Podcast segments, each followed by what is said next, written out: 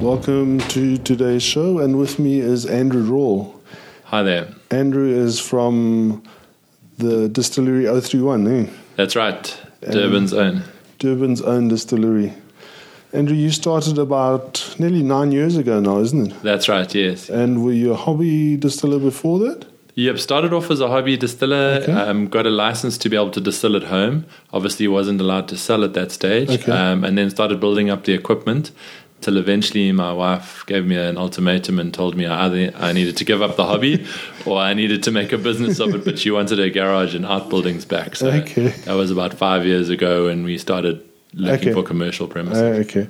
So tell us a little bit about your background. You, I know that you worked for Unilever, but that's many, many years ago. Absolutely, yes. So I've kind of come from a commercial background, um, brand corporate or- stuff. yeah? Yes, on the branding side. So I worked um, in corporate for quite a long time um, as an innovation manager at Unilever on the branding side of things. What sort of product? Um, right across their business, mainly on their personal care side of their business. Like smelly stuff. Yeah, that's it. Yeah, so lots of fragrances, not so much flavor. Okay. Um, then in 2004, I I left Unilever and started um, my own businesses, um, which I still run today. The one side was brand consulting um, and design, and then the other business, uh, insights and consumer consumer insights research. that research type of thing. stuff. Yeah. Okay.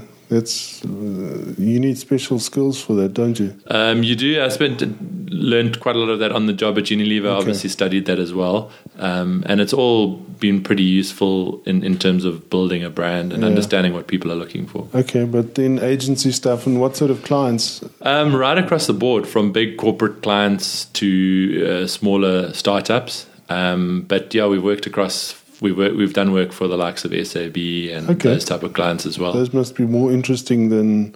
a lot more interesting for, for us, but um, yeah, it's, it's a lot bigger than anything in the craft sector. That's yeah, for sure. Yeah. And uh, are you still involved in those brand, those research and brand businesses? So I've got a partner who's um, taken over the research side, and I just get involved from a strategic point of view. And the branding side, I've also got a creative director who runs it day to day. But I'm I'm involved in the sort of bigger projects there, Okay. and um, that's been quite a useful business to have in developing our own um, brands for Distillery 031. Okay. So we've done all the brand work in house, and I'm quite In-house, involved in that. Yeah. And tell us a little bit about some of the more interesting brands that you came across. You've mentioned some motorbike brand that you were involved with.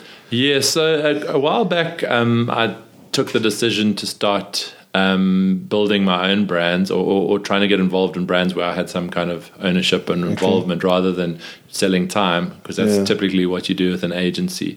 Uh, no matter how well you do your job, at the end of the day, you get paid the same rate per hour, Yeah. and then you got to find another job. um, so I started looking for opportunities to invest in smaller brands. Uh, one of the projects I was involved with was Royal Enfield Motorbikes. Okay. Um, the other one was the Foundry, which is a building development and in Station Drive. Yeah. Uh, and I was very involved in the, the development of the Station Drive precinct and Okay. the, the identity for that. And are you still involved in that Still that? involved in that, yeah. So when I left, um, or when I decided to to take my distillery out of my house and and uh, go commercial with it, I needed to find commercial premises. Yeah. Um, and in order to be able to get a license in KZN, it's a pretty long process. It's, it's typically takes up to two years.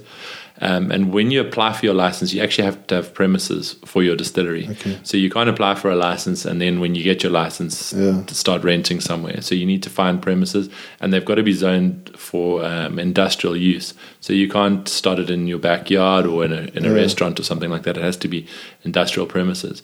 So I needed to find space for the distillery, um, and I knew that I was going to be holding onto the space for a long time and not getting any return on it. Yeah. So I figured that um, it would work quite well to find a space that I could use for my other businesses and and Okay. set up the distillery at the same time. And that's when I started looking for spaces. Um, I'd seen what had happened in other Cities. yeah, other cities exactly. Um, traveled quite a lot in the US and the UK and seen urban renewal zones there. And then I saw what happened in Braamfontein and Joburg and Maboneng and then down in Cape Town and Woodstock. And I just kind of kept thinking something was going to happen in Durban, and it never did. There were a lot of talk about developments. Um, So everybody was waiting for you to start. Well, it turns out it seems like it was. I, I was waiting for everyone else, and no one did it. So eventually, necessity is kind of the mother of invention. um, yeah, I gave notice to our landlord um, for, for for the um, agency business, and needed to find premises, and I had four months, and the time the clock started ticking, and there was no, nothing developing. So I just decided to go for it and and start developing something myself, and that's when I found the um, empty building at 43 Station Drive.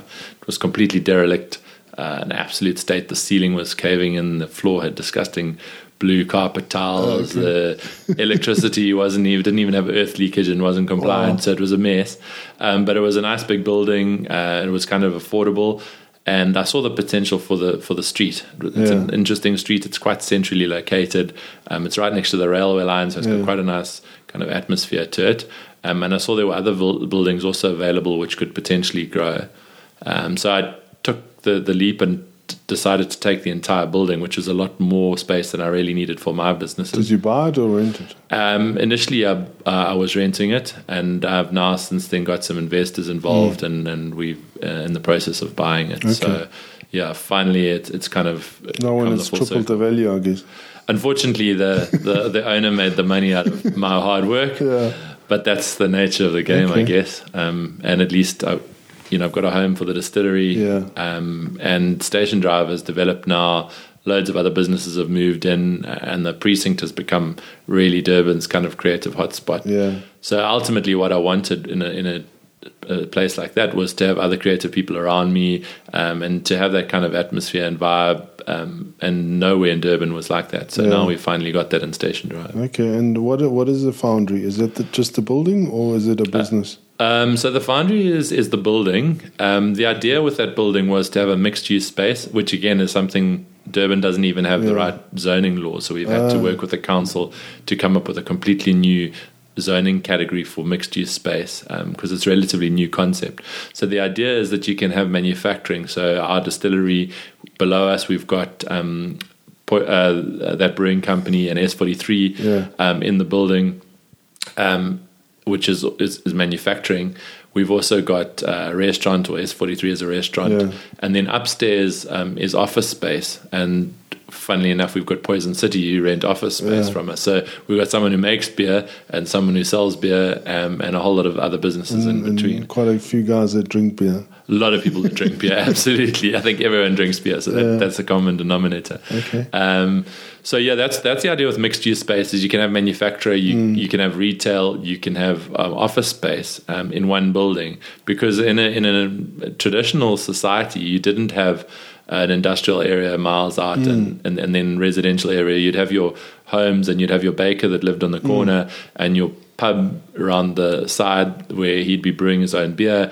So everyone was kind of integrated. It's only relatively recently the cities have got fractured up. That like we that. build Westmead and those funny Absolutely, yeah. I mean, I guess if you if you're making chemicals and things which are pollutants, Yeah. you want to have that away from from other businesses. so, yeah. But with craft business like distilling, Yeah. like baking, uh, all those type of businesses, it works quite well to have it integrated with other businesses. Yeah.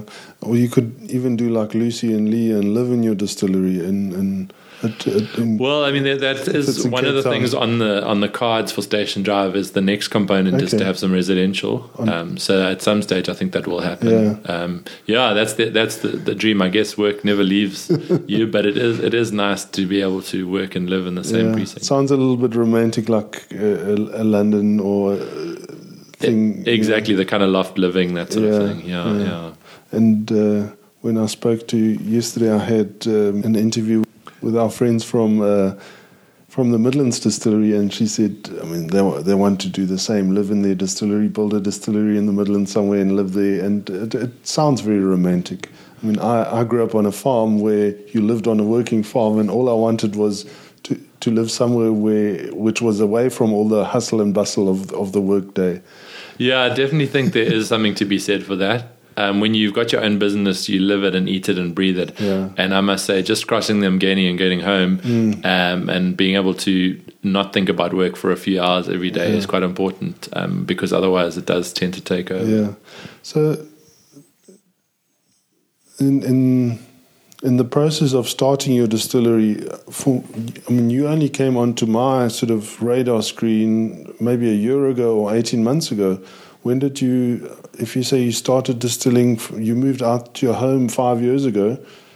What So, um, was it all in the process of applying? Yes, yeah. So about four years ago, we got the premises, Okay. um, and we started commissioning the distillery, and obviously got commercial equipment, and started finalizing and perfecting our recipes. And applying for the license, And, or did you have it uh, already? No, we started applying for the license. We could do all that stuff, we just couldn't sell it. Yeah. And then we got our license in 2015. So we were actually Okay. probably the first craft distillery, well, definitely in KZN, but after Jorgensen's and Okay. We were the third craft distillery in South Africa, Oh, really? I would Okay. say.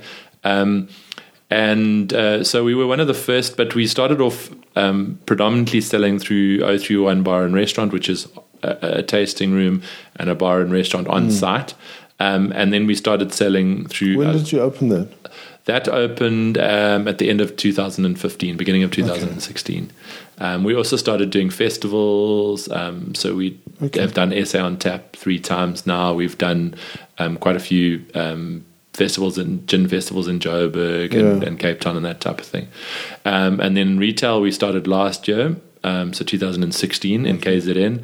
And then this year, we've started um, selling in Gauteng and in the Mm. Western Cape.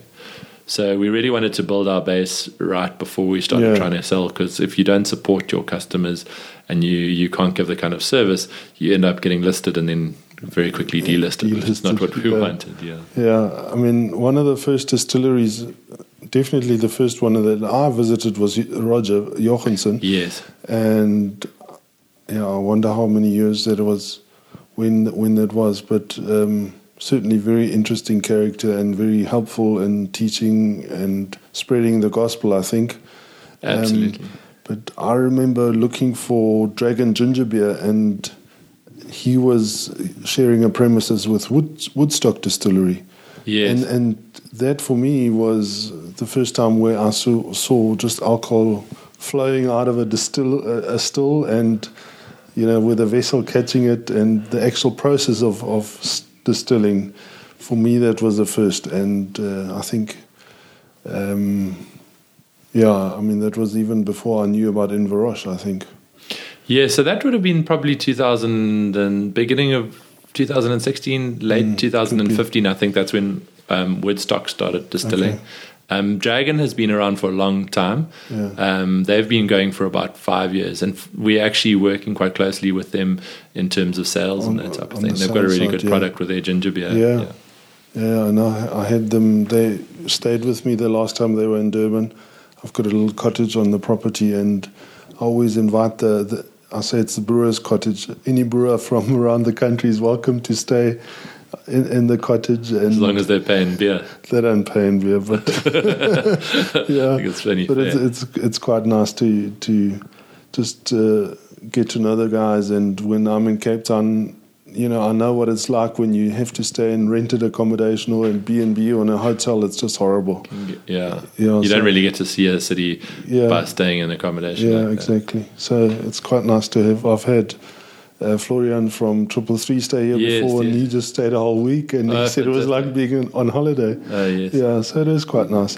Um, but back to back to your story. Um, so how how's the restaurant doing? Have have- you found that it's it's it's getting traction? Yes, yeah, no, people are very responsive to that. Um, we've uh, the tours and tastings are popular. Um, Okay. People haven't really experienced a distillery in KZN, Yeah. so for them, there's a lot of education that happens, which they find interesting. Yeah. Also, the industrial space is quite unique, um, and we're finding a lot of um, corporates and and people who are looking for a function venue.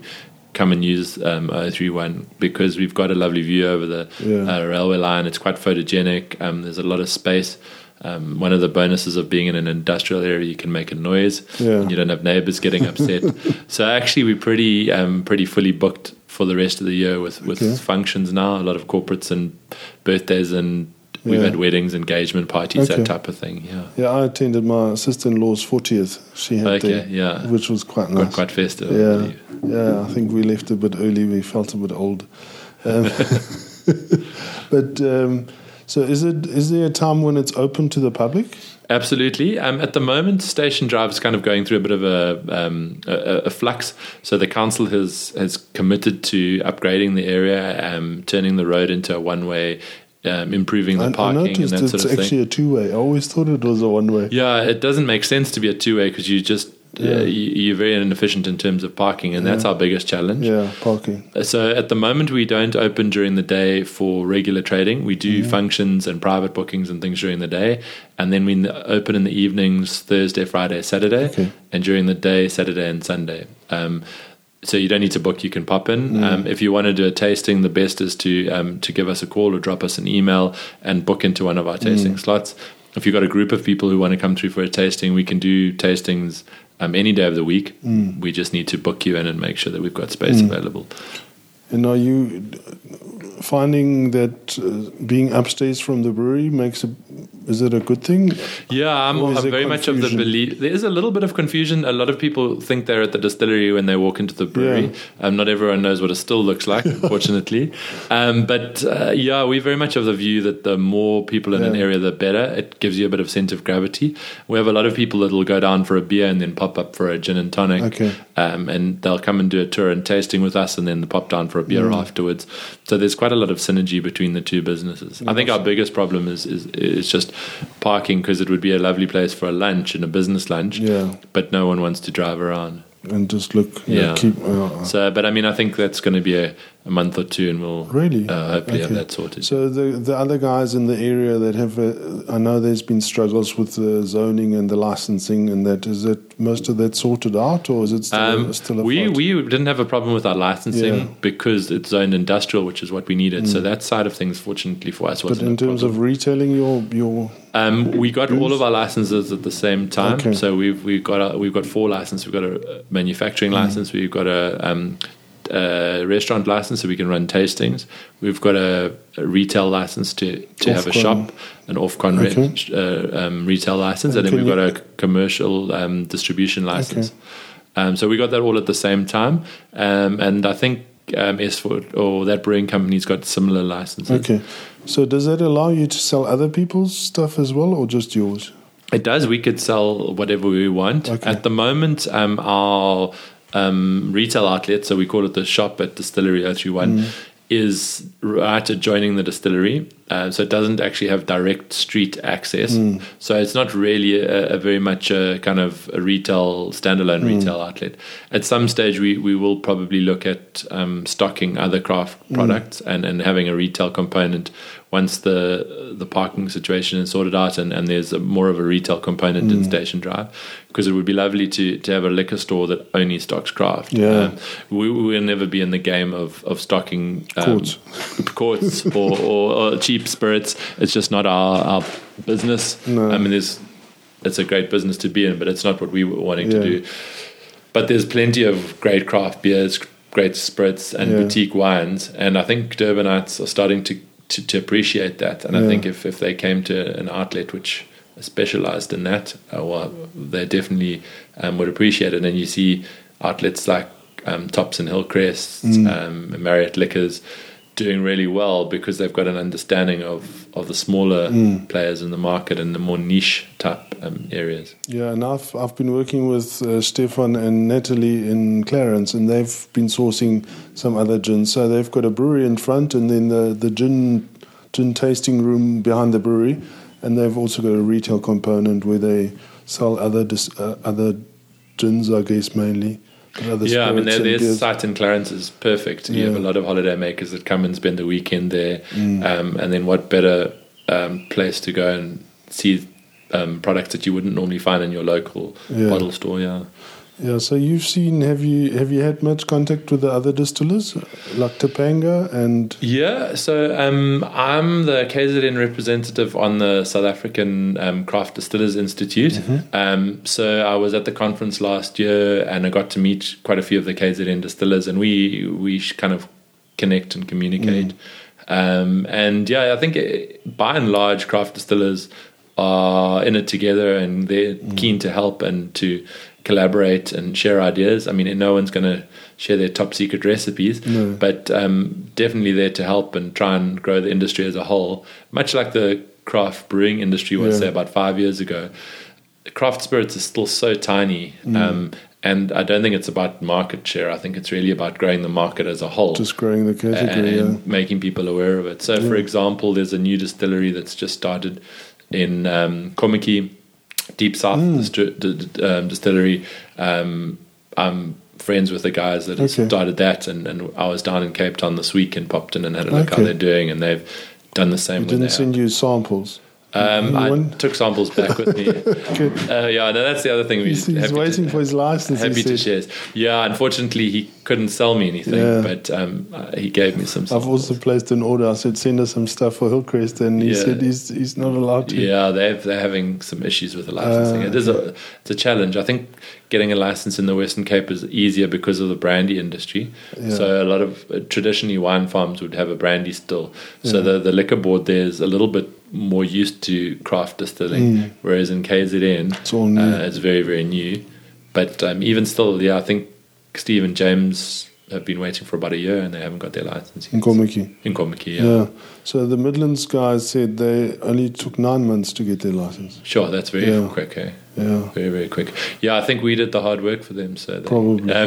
because when we first applied, the liquor board Didn't kind of wanted us to jump through the same hoops as uh, a massive, big industrial distillery would. Yeah. Um, so they didn't really know what craft meant, and they didn't um, really understand the the process of of using botanicals, for example, because they'd never seen a distillery that used botanicals. Yeah. They um, just expected us to produce a neutral spirit and then add flavorants at the end. And Yeah. we showed them the process. It was quite an education job, but yeah, I think the, the industry is slowly starting to mature a bit, Yeah. and everyone's learning things. So tell us a little bit about the brand and and the different products that you sell. Okay, so um, Distillery 031, obviously 031 being the dialing code for Durban, although to be honest, uh, most people have cell phones these days, so it's becoming a bit of a relic. Yeah. But very much about um, celebrating Durban, um, celebrating not just the stereotypical uh, And why not. Durban Distillery? Is it not? Um, we I just mean, you're a brand kind of guy, but we wanted something a little bit different. Um, we also wanted um, to celebrate the urban aspect of, Mm. of Durban. So in Station Drive, uh, one of the things that was appealing to us about Station Drive for a home is that it's very much urban Durban. So um, you know, you've got this 80s uh, romantic view of Durban with beach holidays, but there's a lot more to Durban than just that. There's actually a big creative community in Durban. There's a massive um, music scene, and we wanted to tap into what Durban's Okay. about today, the urban side of Durban. So Yeah. you were talking about growing up on a farm, and a lot of distilleries, particularly in the Western Cape, but in, in KZN as well, are, are on a farm. So they'll grow raw material and they'll distill it, and it's very much that sort of approach, um, which is fantastic. We wanted to have an urban distillery where we're kind of flipping it around. So rather uh, than be somewhere out in the countryside, we wanted to bring our product to the people that are going to be consuming it so they can actually be part of the distillation, see it happening. Um, and the nice thing with distilling, as opposed to, say, for example, winemaking, is it doesn't require quite as much space. Okay. So you can do it in an urban setting. Um, and so people can actually get to know your product. And as the market evolves and we, um, you know, we grow, we want to involve our, our customers more and more and be able to do limited editions and mm. show them things and, and educate them a bit and involve them in the process, which we couldn't do if we were stuck out in the middle of nowhere. So yeah, that, that that's the kind of appeal of being in urban mm. Durban. Um, then in terms of actual product brands, all of our products and all of our brands are linked to Durban in some way. So, for, for example, our vodka is 031 Vodka. Mm-hmm. That's an obvious kind of name. Um, the branding on it is all Art Deco. So, most people don't realize, but Durban's Yeah. got the biggest collection of Art Deco buildings in the Southern Hemisphere. Really? So, after Miami, I think we've got the next best Wow. collection of Art Deco buildings. Architects come to Durban, they go absolutely nuts. They can't believe what buildings we've got. Durbanites just think they're old because they, That's they've been built more than 20 old years ago. Yeah That's what old buildings look like. they don't have an understanding or appreciation. Yeah. So we've got amazing architecture and, and Art Deco particularly.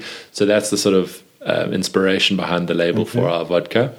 Um, then gin is obviously our signature spirit. yeah. Something we've um, been hard uh, at work with and, and we're really proud of. Um, and our gin brand is um, D'Urban. So the original name for Durban was D'Urban. It was named after Sir Benjamin D'Urban. Um, and he was British, and he obviously drank a lot of gin Yeah. and understood what gin was all about, and that's the kind of tradition we're wanting to follow. Um, but uh, we've got uh, two gins at the moment. We've got a third one coming out later in the year. D'Urban Dry, which is our um, signature gin. It's a classic style gin with a bit of a modern twist to it. Um, we use classic gin botanicals, very high quality juniper, which um, we source from Tuscany. So very very clean juniper berries um, with a lovely complex flavor. We use other um, classical gin botanicals like cardamom, coriander, and that type of thing. Three different types of citrus, so it gives us a nice fresh uh, nose to it. And then we use an interesting botanical which is indigenous uh, to KZN, and that is um, the African rosehip. So most people don't realize, but rose bushes actually produce a fruit, uh, and the fruit's got a lovely fresh flavor to it. Um, so when the rose flower dies, the the fruit actually um, starts growing on the bush. Yeah. And we've got an indigenous rose in in KZN, and that produces a rosehip which we use in our gin. Okay. Um, so that's our uh, D'Urban Dry Gin. Um, we're really proud we won SA Gin of the Year at the New York International Spirit Competition for that. Um, and we won a gold at the London um, Gin Masters and silver in San Francisco at the International Spirit Wow. Competition. So that's uh, very much our signature spirit. Um, But we've also got another gin, which is um, our barrel aged gin. Yeah. It's the first barrel aged gin in South Africa Okay. and one of the few um, globally. We um, entered that into the um, Gin Masters and won a gold again in London for that.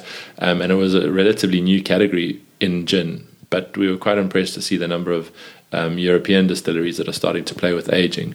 That must have confused the Department of Agriculture. yeah, I don't think they've quite um, got their heads around that, um, which I don't understand because one of the drivers for us with making a barrel aged gin was it must taste like a gin. Yeah. So I didn't want to end up with a whiskey with Yeah. juniper flavor to it. Okay. Um, I very much wanted it to still be a characteristic. What would gin. yeah? What would be the difference? So um, a gin typically has got a, a, a much more fresh flavor to it. Um, you get a lot of those top notes. So you get the citrus, you get the subtleties that come through from the juniper, not just the the pininess. Um, you get some of the floral notes. Now you stick that in, in a barrel and you age it for too long, and all those notes get flattened out, and you end up with a very one dimensional spirit. Which starts to take on a lot of the woody character um, and mellows out, but it mellows out um, completely. Now, if you're if you're aging a Scotch or a bourbon or a rum or something like that, you have a lot of uh, very volatile um, congeners that you you want to mellow out. So if you taste a, a moonshine or you taste a rum straight off the still, it's typically got quite a lot of um, top notes, very nosy um, and volatile, and, and it doesn't smell or taste particularly smooth. Over time, in the interaction with the wood, all those um, short chain esters group together, form nice long chain esters, and you get this wonderful smooth product. But um, that's that's all very well when it comes to a whiskey or a rum. When it comes to a gin, you don't really want that to happen because the the the flavors that you're getting in a gin come from botanicals, um, and you want those fresh flavors. You don't want to lose all of that. So the way we um, we make our gin, we don't age it for too long. Um, we choose our wood quite carefully so that we get some of that wood coming through. We use French oak, so we get some nice spicy notes coming through in the gin. It is mellowed out, um, and it's great as a sipping gin, but you can very much taste that you're drinking a gin. Okay. Yeah. And uh, yeah, I've seen it. I've never seen any other. No, I've, I've heard of a few other distilleries that have started playing around Okay. with it. So I think you'll start to see a barrel aged gins coming through, and I think there's going to be a lot of innovation in it, which is fantastic. I think there'll be a lot of innovation in gin altogether. I think. Yeah, we've already got pink and blue gins, um, so people are trying to push the boundaries, Yeah. and I think that's great. I think um, innovation is always good for a category. It makes it interesting, it makes it exciting, and it just means that you know you'll have your staple products um, that people are going to drink every day, and those are those are always going to be your big sellers. But then the innovation provides interest and fun for the Yeah, category. and it grows the category. Grows it, yeah. Yeah, and then you've got some interesting uh, absinthe. You've got some liqueurs. Uh, yeah, absolutely. So we, as Distillery 031, ultimately we're passionate about distilling. Yeah. Um, we're not just about coming up with a clever name for a product Okay. and getting someone else to distill it for us. And um, for us, which is what I would do. And uh, there's nothing wrong with that. It's just a different approach. Yeah. So I think there's many ways to to own a, a spirit brand or a beer Yeah. brand, and there's no right or wrong way. Yeah. For me, the passion of distilling is is the, is the craft, um, and it's about a hand process where you actually understand the the, the, the art behind distilling. And it certainly sounds like you understand what you do. All those Well, little I, words. I spent spent a lot of time doing it because I love it, and I think yeah. if you love something, you're always going to enjoy doing Yeah. it. So that's very much our point of departure is is loving distilling, um, and in my journey. Um, with distilling, I've traveled a lot. I've seen what a lot of distilleries are doing around the world, and obviously gin was one of the spirits, but definitely wasn't the only spirit. So, for example, I went to a number of distilleries in Norway which make aquavit, yeah. um, which has got quite a lot of aniseed flavor to it. It's a traditional Norwegian um, spirit. And you can't find any Bommerlunder or Linie, nothing. You don't find that in South Africa, no.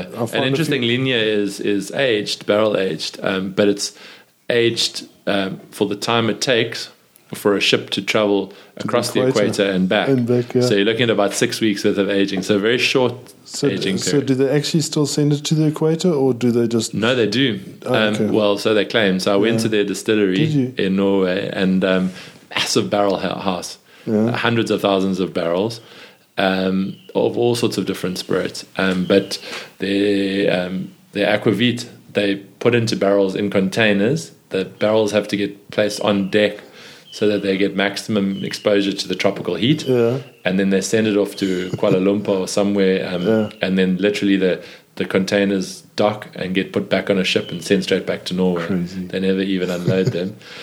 But it means that they get it means they get the original flavor, and the reason that they do that is because historically the brand um, was exported Okay. um, and it would have been sitting on a sailing ship and crossing the equator. And in those days, there was no such thing as stainless steel tanks.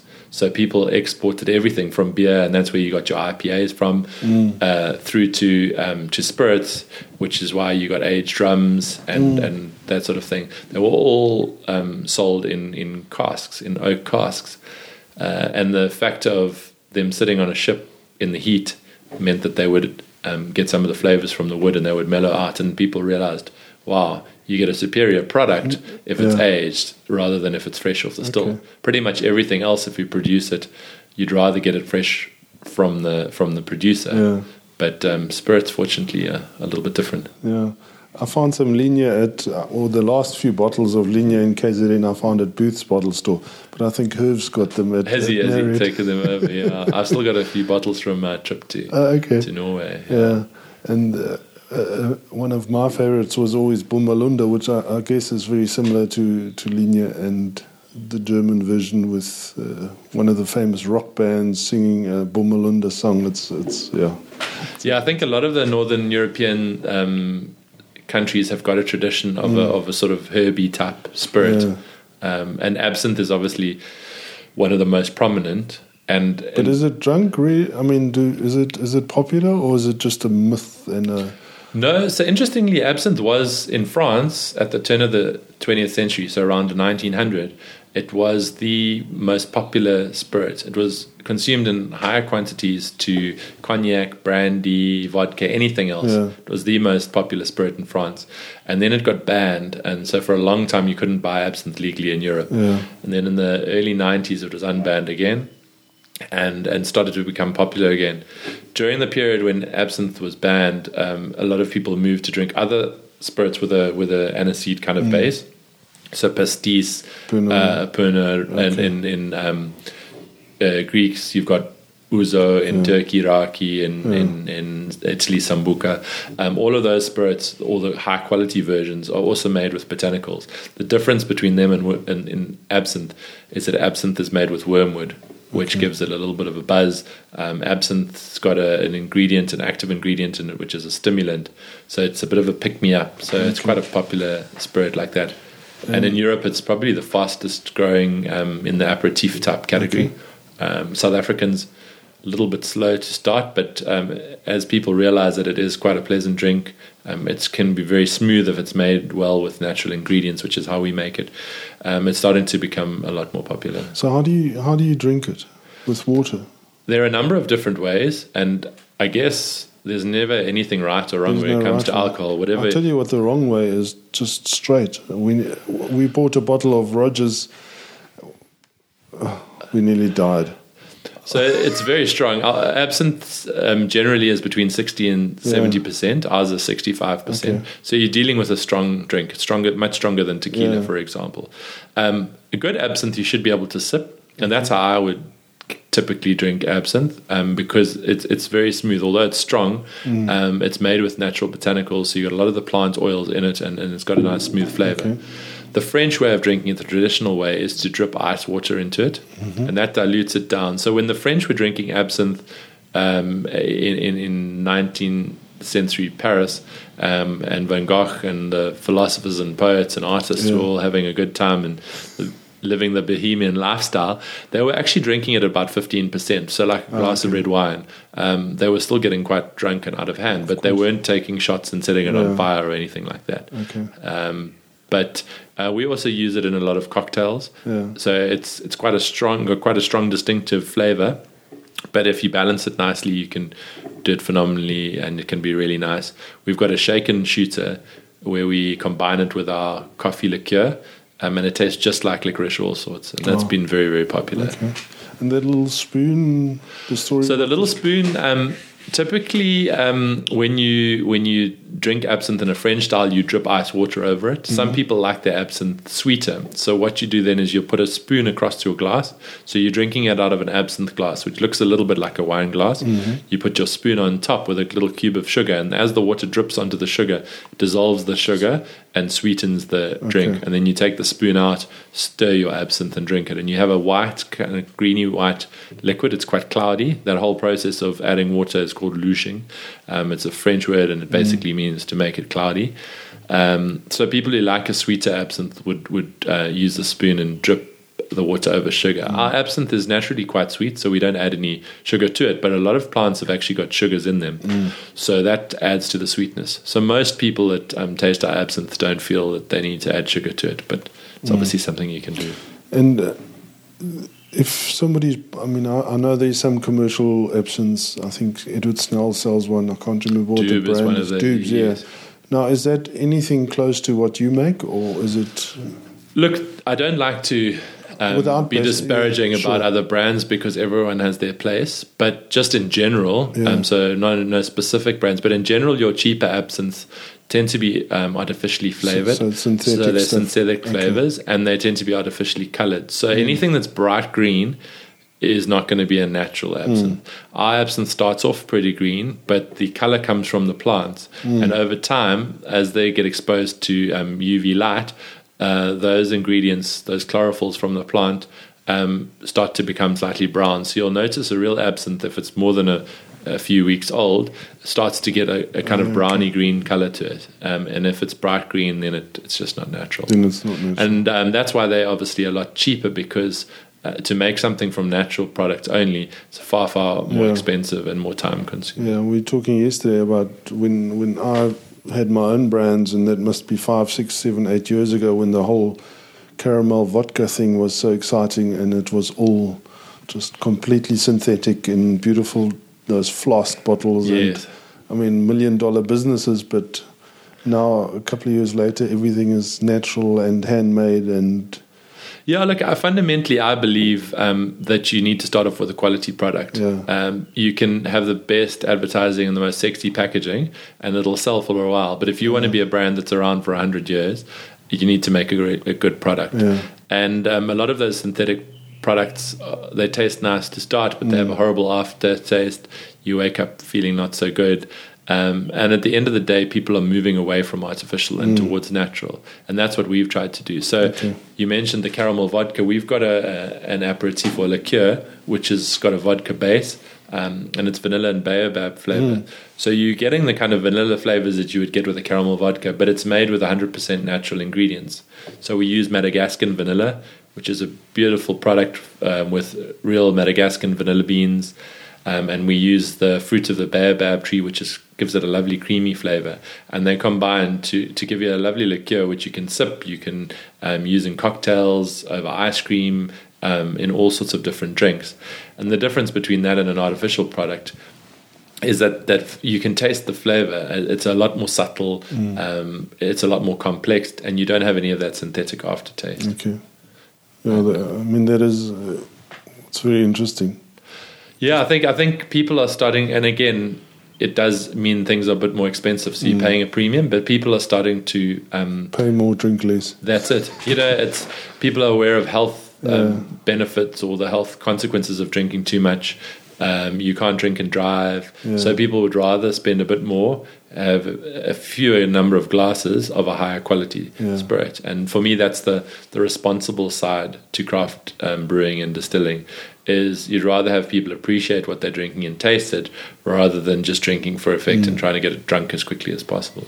And oh, I see that you've also got a brandy. Is that um, that's, that's been an, that's been an interesting collaboration. So we have got a brandy, um, and uh, not with Jack Parow. not with Jack Parow. No, no. Ours is a ten-year-old brandy. Uh, it won a gold medal at the uh, Michelangelo Awards, Yeah. um, and it's an interesting project. Um, I collaborated with family friends who've got a, um, a winery down in Wellington Okay. uh, one of the few properly certified organic wineries in the country. Um, and they also have a brandy distillery, and they've got their own um, brand of, of brandy. They they've been distilling brandy for 25 years.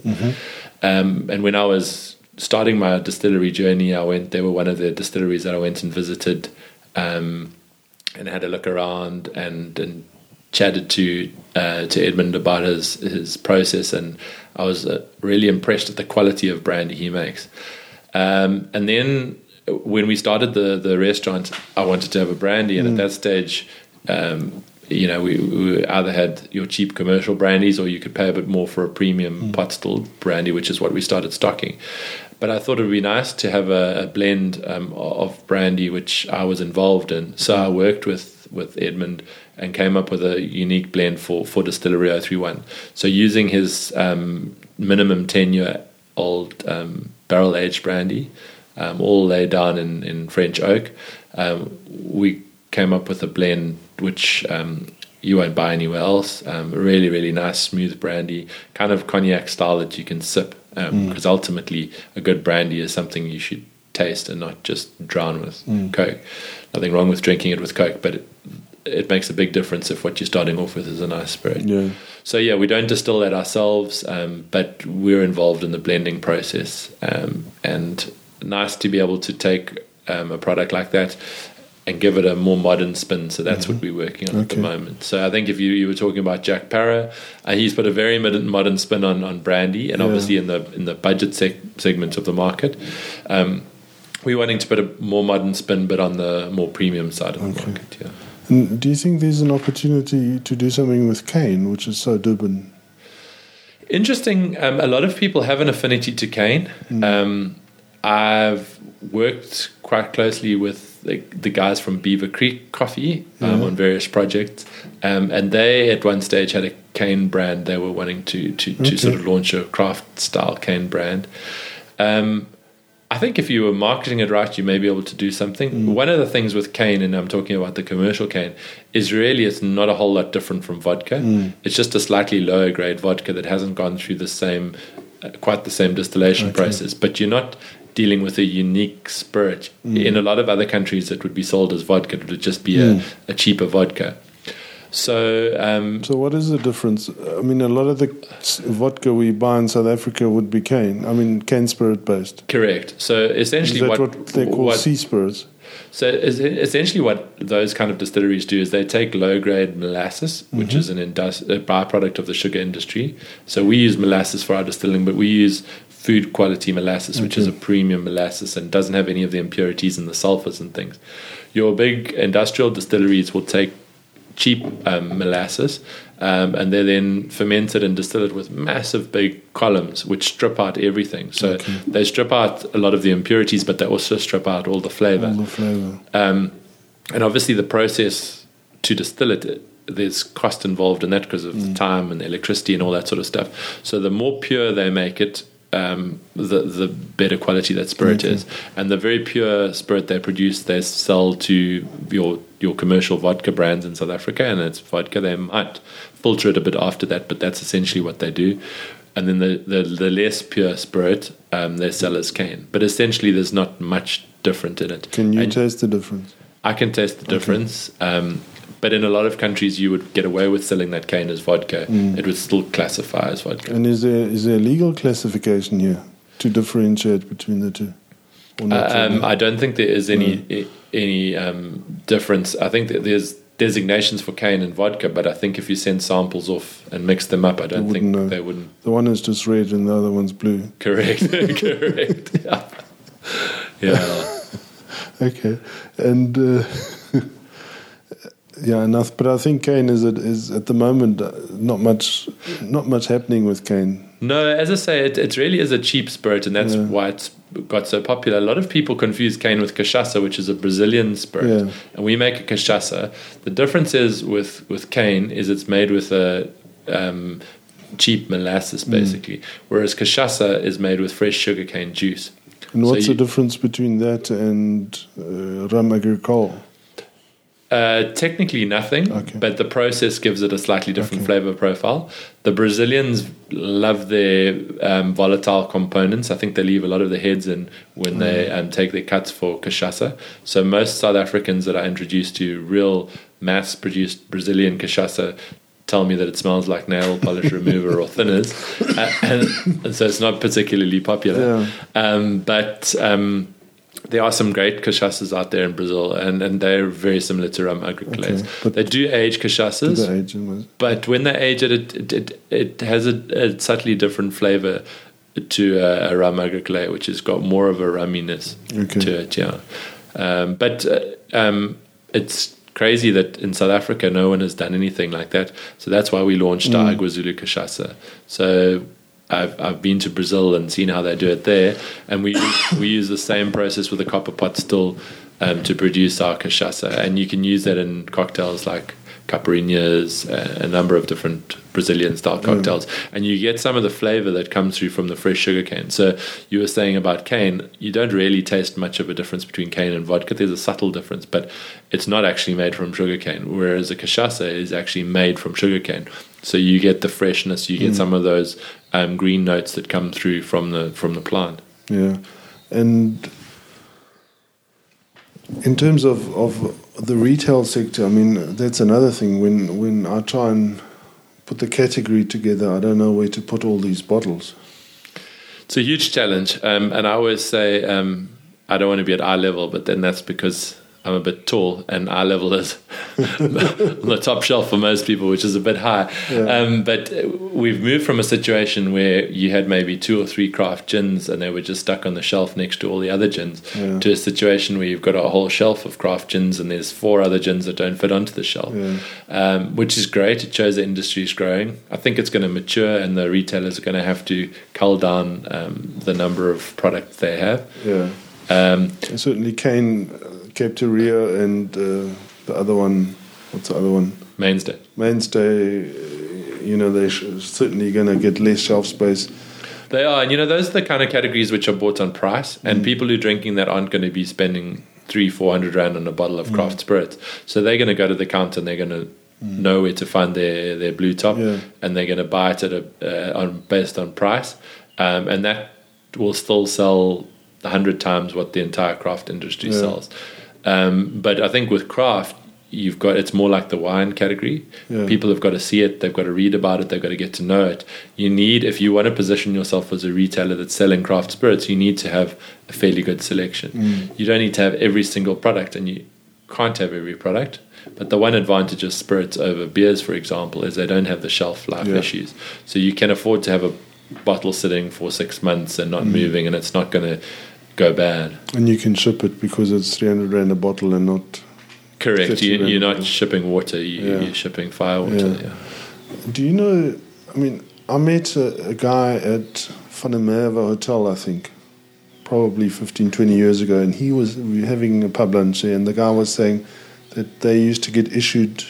I think he worked for a distillery or a sugar farm, and they used to get I- issued a gallon of cane, and then they had to water it down, and there was a whole story, and and There were a lot of different interesting stories around that. So I think um, a long time ago, Yeah. um, uh, probably before the sugar industry was as regulated as it is. Uh, a lot of the workers on sugarcane estates had primitive little stills in their Oh, okay. houses, and they would have made moonshine essentially illegal, uh, cane spirits, Mm. and probably didn't know very much about getting rid of methanol and ended up going blind and that type of thing. Um, and then some of the distilleries at that, uh, some of the sugar mills at that stage also had distilleries on site, and they would issue their their staff with um, with cane. Now, unfortunately, um, because of excise duties, it actually costs um, 187 rand per liter of absolute alcohol. So if your employer wanted to give you free spirits, they would still have to pay the excise duty mm. on it. So it gets quite expensive. Mm. So for your your average bottle of spirit, you know, even if you gave it away, you would still still be paying 60 duties, sixty odd rand rand in, mm. in duties. Yeah, so I, I think those days are numbered. I think the wine industry might still give their workers um, their papsaks with with cheap wine in it, but not so much in the sugar industry. Yeah, you talk about workers. My brother's got some farms on the on the on the Orange River, and they make his workers make moss. They call it moss, and what they do is they steal the grapes and put them in plastic bags and hide it in the in the vineyard, and it ferments in the plastic bag, and they drink that, and they just Yeah, no, that must be pretty. are not productive after No, that. no, I can imagine. One of the things with um, with grapes um, is the the alcohol that it produces has got quite a lot of methanol in it. Okay. Um, because of the the skins um, and because um, of the grape seeds. So when you make a grappa, you've got to be quite careful with the way you distill it. You've got to um, throw away quite a lot of your uh, foreshots Okay. because it tends to have methanol in it. And some of those uh, informal producers, should we say, I don't think understand those principles. So their long term health is probably not very good. Yeah. Well, and, and just getting back to the retail business. Yes. I mean, how can we help the retailer? Again, you've got absinthe, you've got cachaça, and, and there's not a big category. I mean, where do, where does where does one display the, those products? So it's interesting. I think you've almost got um, two categories within in craft spirits. You've got gin, which has become this beast unto its own. It's got its own life. Then So- you've got vodka, which doesn't sell. So you've got vodka, which is is in South Africa um, isn't selling as well as craft Yeah. vodka isn't selling so well. Yeah. In other parts of the world, it's it's the most popular Is category. Okay. Mm. We just don't have a tradition of sipping vodka. So if you go to Scandinavia or to Russia, you go for dinner with someone, they won't have a bottle of wine necessarily. They'll bring out a really nice bottle of vodka. Mm. They'll bring out some whiskey glasses, and they'll pour you 250 mils of vodka, and you sip that neat. You don't even have ice with it, and you might have a beer on the side to quench your thirst, but you're drinking vodka. Okay. So now, if you're drinking vodka like that, you want a nice quality vodka. You don't want something that's got no flavor to it. Yeah. Um, so in those markets, your craft vodkas are selling really well. Okay. In South Africa, vodka for us means something that you mix with lime and lemonade. Yeah. So people aren't very discriminating generally about vodka.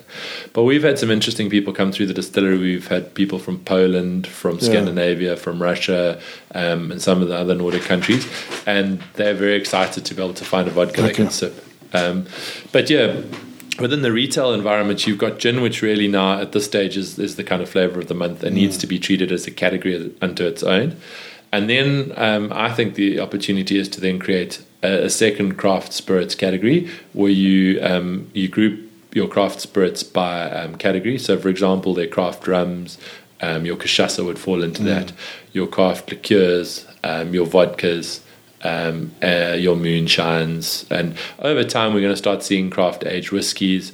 You'll see um, some uh, craft bourbons. There are a few craft rums on the market at the moment. Uh, um, we're busy aging rum at the moment, so in a few years' time you'll have some nice rum from us, hopefully. Um, and at that stage, then your craft spirit category will be quite mature. But it, it's nice. It would be nice for people to know. Okay, there, that's craft spirit within the craft category. These are the the, the sectors that I'm interested in, um, and so they know. Okay, if I'm looking for a liqueur, these are the brands. Here's some cherry liqueur from Clarence. There's some vanilla and baobab, or some coffee liqueur from Distillery 031, and they can make their choice like that. I mean, we've at Hillcrest. There's there's some craft spirits from 2003 from Wilderer, or I, I can't. I don't even know who was distilling it. So Wilderer has obviously been around. For He's a been around with his grappa, yeah, yeah.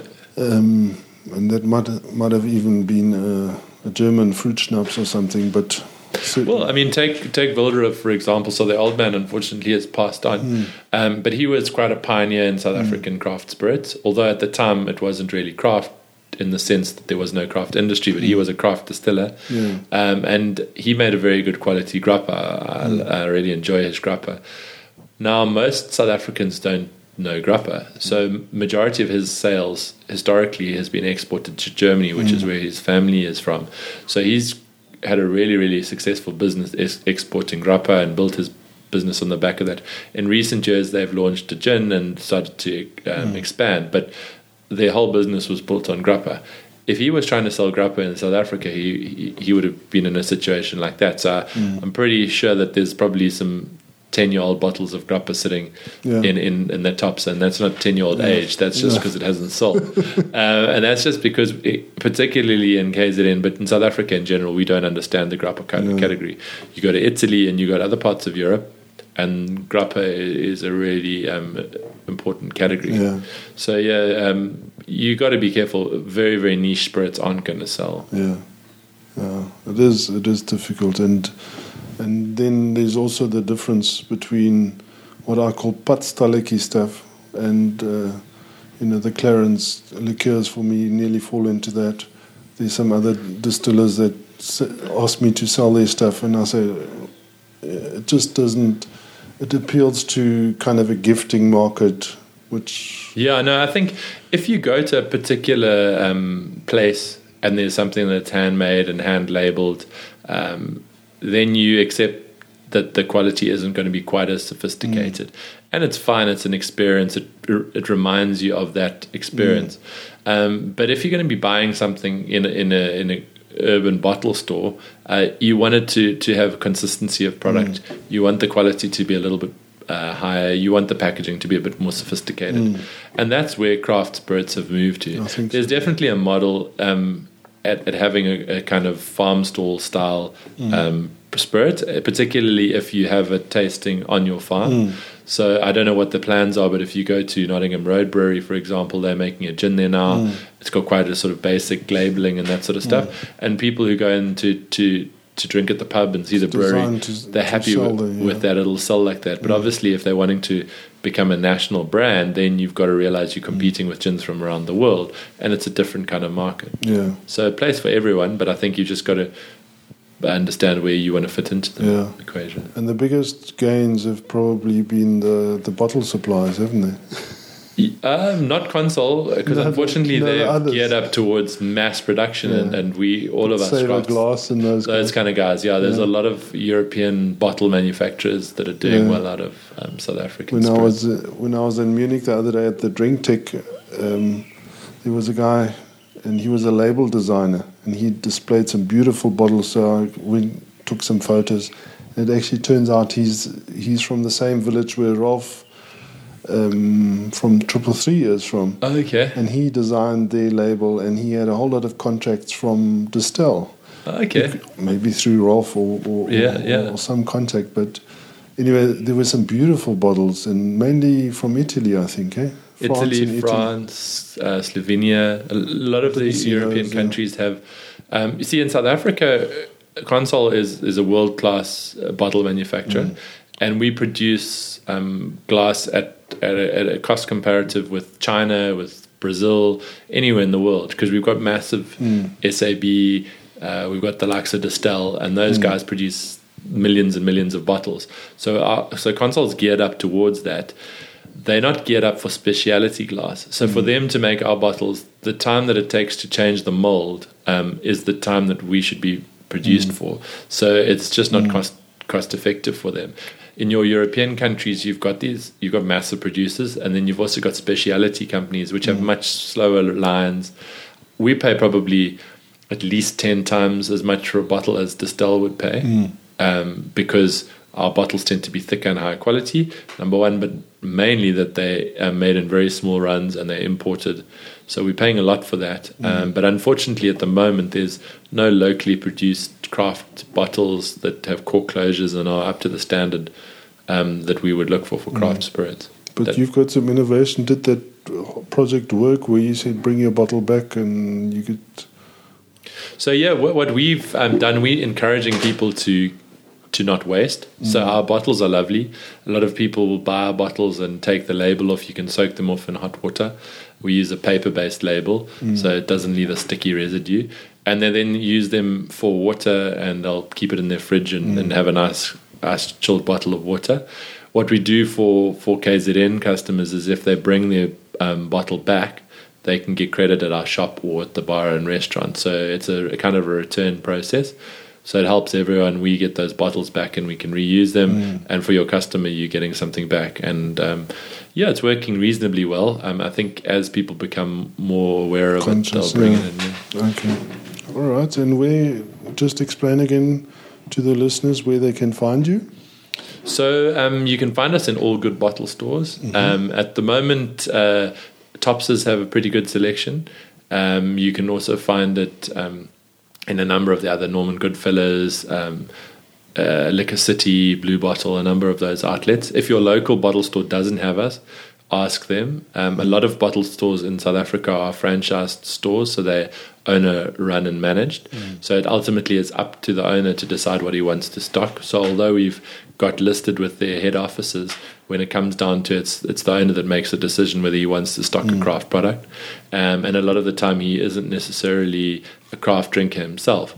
But if you go into your local bottle store and you ask for one of our products, ask for some Durban dry gin, uh, and they don't have it, the next time our rep visits, um, he'll place an order um, and and he, he'll get it to you. If you can't find um, us where you're looking, you can always go online. Uh, Cybercellar, Yappy Chef, they um, stock our products online. They'll deliver to your door, or you can email us at the distillery um, on info at distillery031.com, not .coza, and we'll put you in contact with a, a retailer in your area that'll supply you. And as far as distribution, you've got Joburg covered, KZN obviously, and Western, The Western Cape. Cape. Um, we're busy finalising the Eastern Cape. I'm actually going to be down in the little town of Bedford next weekend to open their garden show. I'm doing a, a tasting for the, the garden folk there. Okay. Um, and we'll be running a craft gin bar um, at the Duke of Bedford, which is a country hotel there. Okay. And uh, uh, it's one of the more popular festivals in the Eastern Cape. People come from East London and PE and uh, Plett to come and see the beautiful gardens in the Karoo.